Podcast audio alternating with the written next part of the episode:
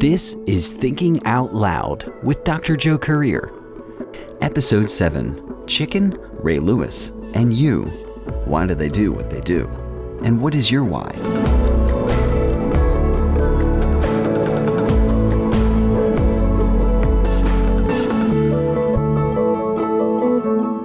Welcome to Thinking Out Loud with Dr. Joe Currier. My name's Andrew J. Mason, and this is the show where we hit the pause button on life, head to the locker room for some life changing halftime inspiration, and then zoom back in and grab the tactics direct from Dr. Joe's playbook to pull it all together when we're on the field. When we don't realize our why, we end up mindlessly moving through our lives without really doing things for our reasons instead of our parents or caregivers or anyone else. Dr. Joe shares that if we're persistent in asking why, we can very often get to the deeper meaning behind our actions, that our decisions can flow from our self perception. Digging from our first into our second why can reveal our deeper purpose and motivation. Here's Dr. Joe with more.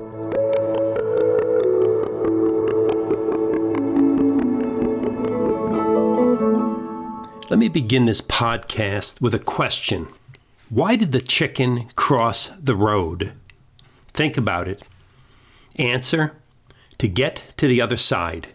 You may be relieved to know that most human beings are different than chickens when it comes to why we do what we do. Not all chickens. There are a few outliers. In a similar manner, many individuals seem blindfolded or simply unaware of why they do what they do. For many, they're doing what they've been told, taught, and modeled. Please give me a little room to gender generalize. As children, the words, be a good girl, be nice, was taught to many young women. I hope in years gone by, things are changing. Children were often not allowed to go into their power a man might be perceived as assertive, while a female executive might be labeled a it rhymes with witch and starts with a B for the very same bold behavior. Meanwhile, in days gone by, boys often heard, Stop being a baby, what's wrong with you? He's just a kid frightened or in pain, but instead he's being schooled in the false belief that real men don't cry in fact, you'll see that men and women often apologize if they begin to tear up. Just look at how we define crying. He broke down. What does that conjure up in one's mind? The past shapes our beliefs. We learn to parent from our parents and thus risk repeating the same mistakes, the mistakes of the past. I know that many of us took an oath as a child I will never speak to my child like that. After having been asked, Are you stupid? Is that a real question? We also become the spouses that we saw in the car and in the kitchen. We promise ourselves not to repeat the self defeating past, but often we do. So I ask, what is your why? What motivates and drives you? What is your burn? One's primary why is motivation. Human beings always have a why, a motivation for what they do or choose not to do. When asked, why do individuals climb the career ladder? They typically say to create wealth and opportunity. I've often replied, well, money is a paper fabric. Will you wallpaper your bathroom with the 10s, the 20s, and the 50s? After an initial strange look at my dumb question, DUM, I'll get to a person's second why, an underlying purpose, some positive or sometimes painfully negatives. I've been told I work hard to create wealth, motive, in order to purchase a home for my mom, purpose. I want to thank her for the sacrifices she made for me and my brother. It's important that she know how much I appreciate her love and care. I have also been told I want to show my dad that I'm not a loser. A label he heard from dad. I could feel the pain when told how his frustrated father threatened him with the warning, You're going to end up a loser wannabe. I've been told, Wealth makes me feel like a somebody. A third common underlying purpose is the illusion of safety. A woman on the fast track to success once told me, We were dirt poor. I always feel insecure. Money makes me feel safe. She said that I take an oath to work hard and work smart so I can build a bank account as a safety net. There's always a point and purpose behind the initial motivation. The second why takes us beyond the X's and O's, the what I do. It takes us into a person's mind, heart, and spirit, into the who I am, my pride, pain, and authenticity. I talk about the importance of the mindset matrix in other podcasts. What, so what, now what? Marker events, that's what makes us the people that we are. Shape our attitudes, beliefs, and behaviors, the so what, which help determine our future choices. Now what? When you combine the two whys, you will have a life map, an acronym motivation, and purpose. M A P.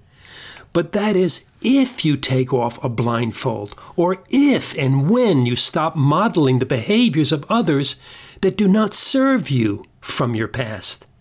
Which brings me to Ray Lewis.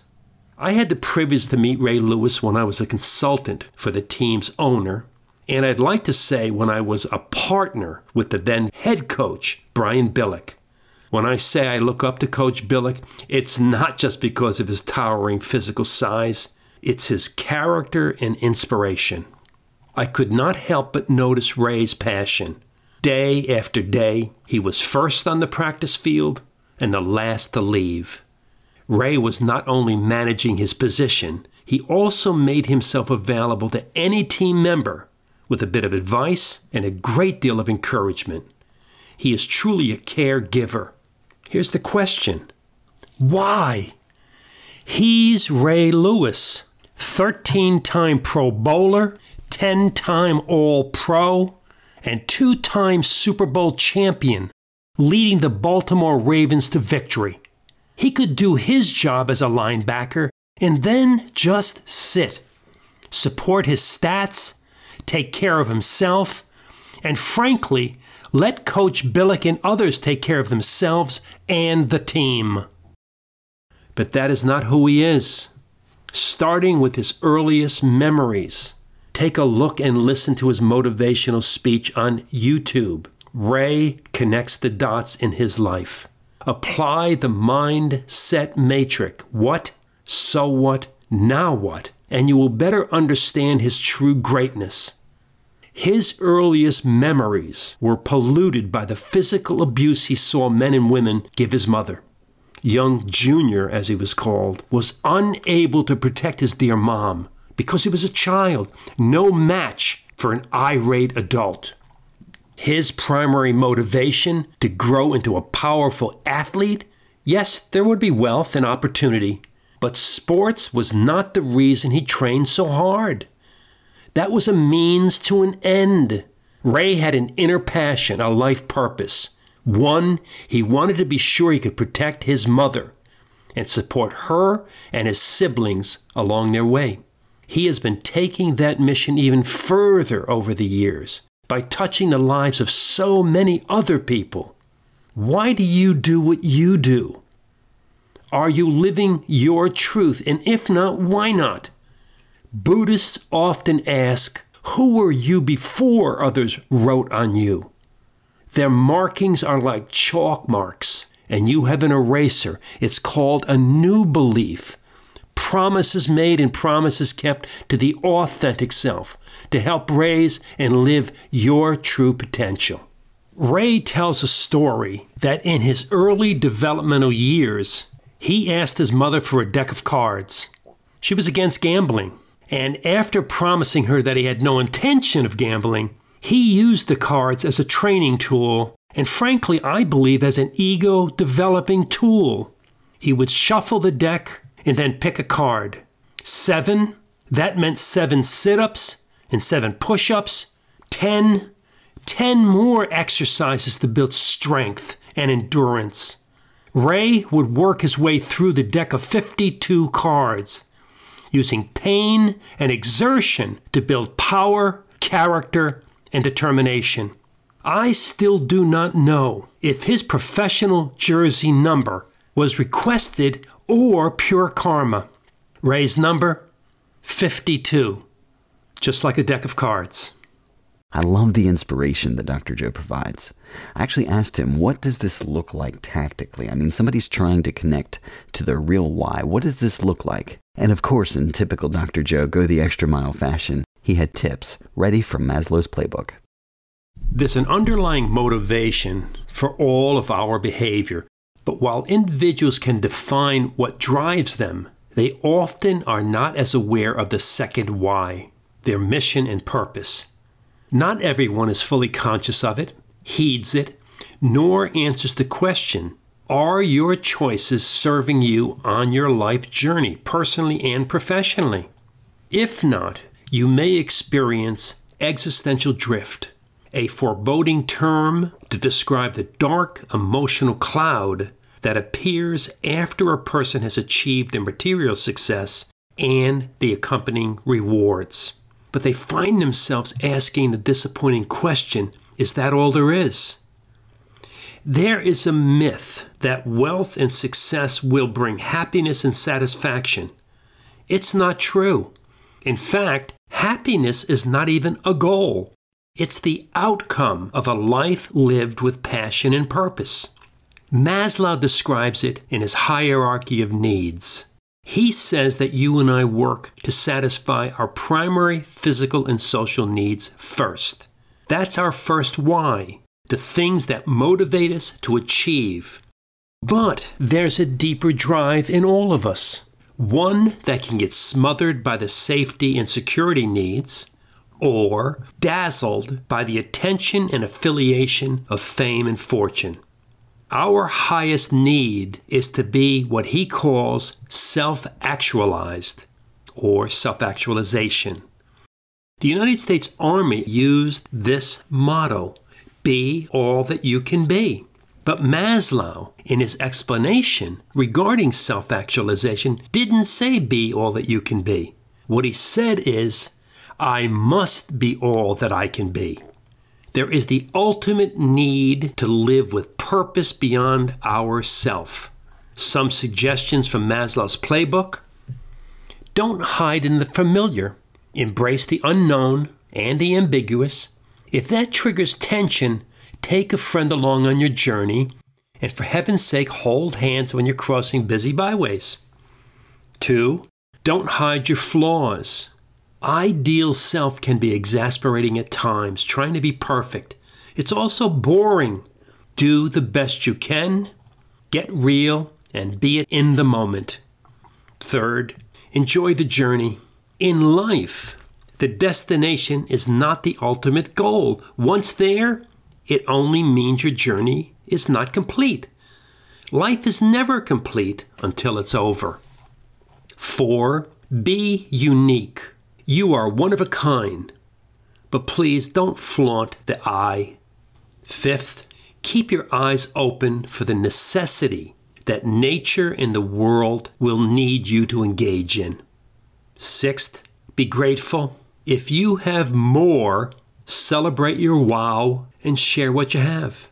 If you have less, enjoy whatever it is that you have and offer some to someone else in need. Seven, surround yourself with humble, whole people and keep your fingers crossed that they will share their best with you on their way. Eighth, don't fret about not being perfect. Celebrate and grow your authentic self. And, somewhat tongue in cheek, if you are perfect, go for the light. It may be your time. And if it is, by the way, tell the good Lord that I'm doing the best I can and I'll see him down the road. Mark Twain said it in a very different way. The two most important days in your life are the day you are born and the day you understand why. Map your journey, your motivation, and your purpose, and blessings on your way.